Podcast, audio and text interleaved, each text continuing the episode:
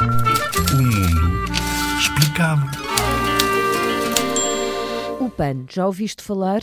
É o partido Pessoas, Animais e Natureza e é o mais jovem partido da Assembleia da República. É um partido que defende a transparência na política, defende que os cidadãos devem saber o que os partidos políticos fazem com o dinheiro que recebem. A principal preocupação deste partido é o bem-estar das pessoas, dos animais e da natureza, como diz o seu nome. O PAN viu aprovadas algumas das medidas que submeteu e propôs de alteração ao Orçamento do Estado. E o seu porta-voz chama-se André Silva. É ele que faz os discursos na Assembleia da República. Já alguma vez o ouviste?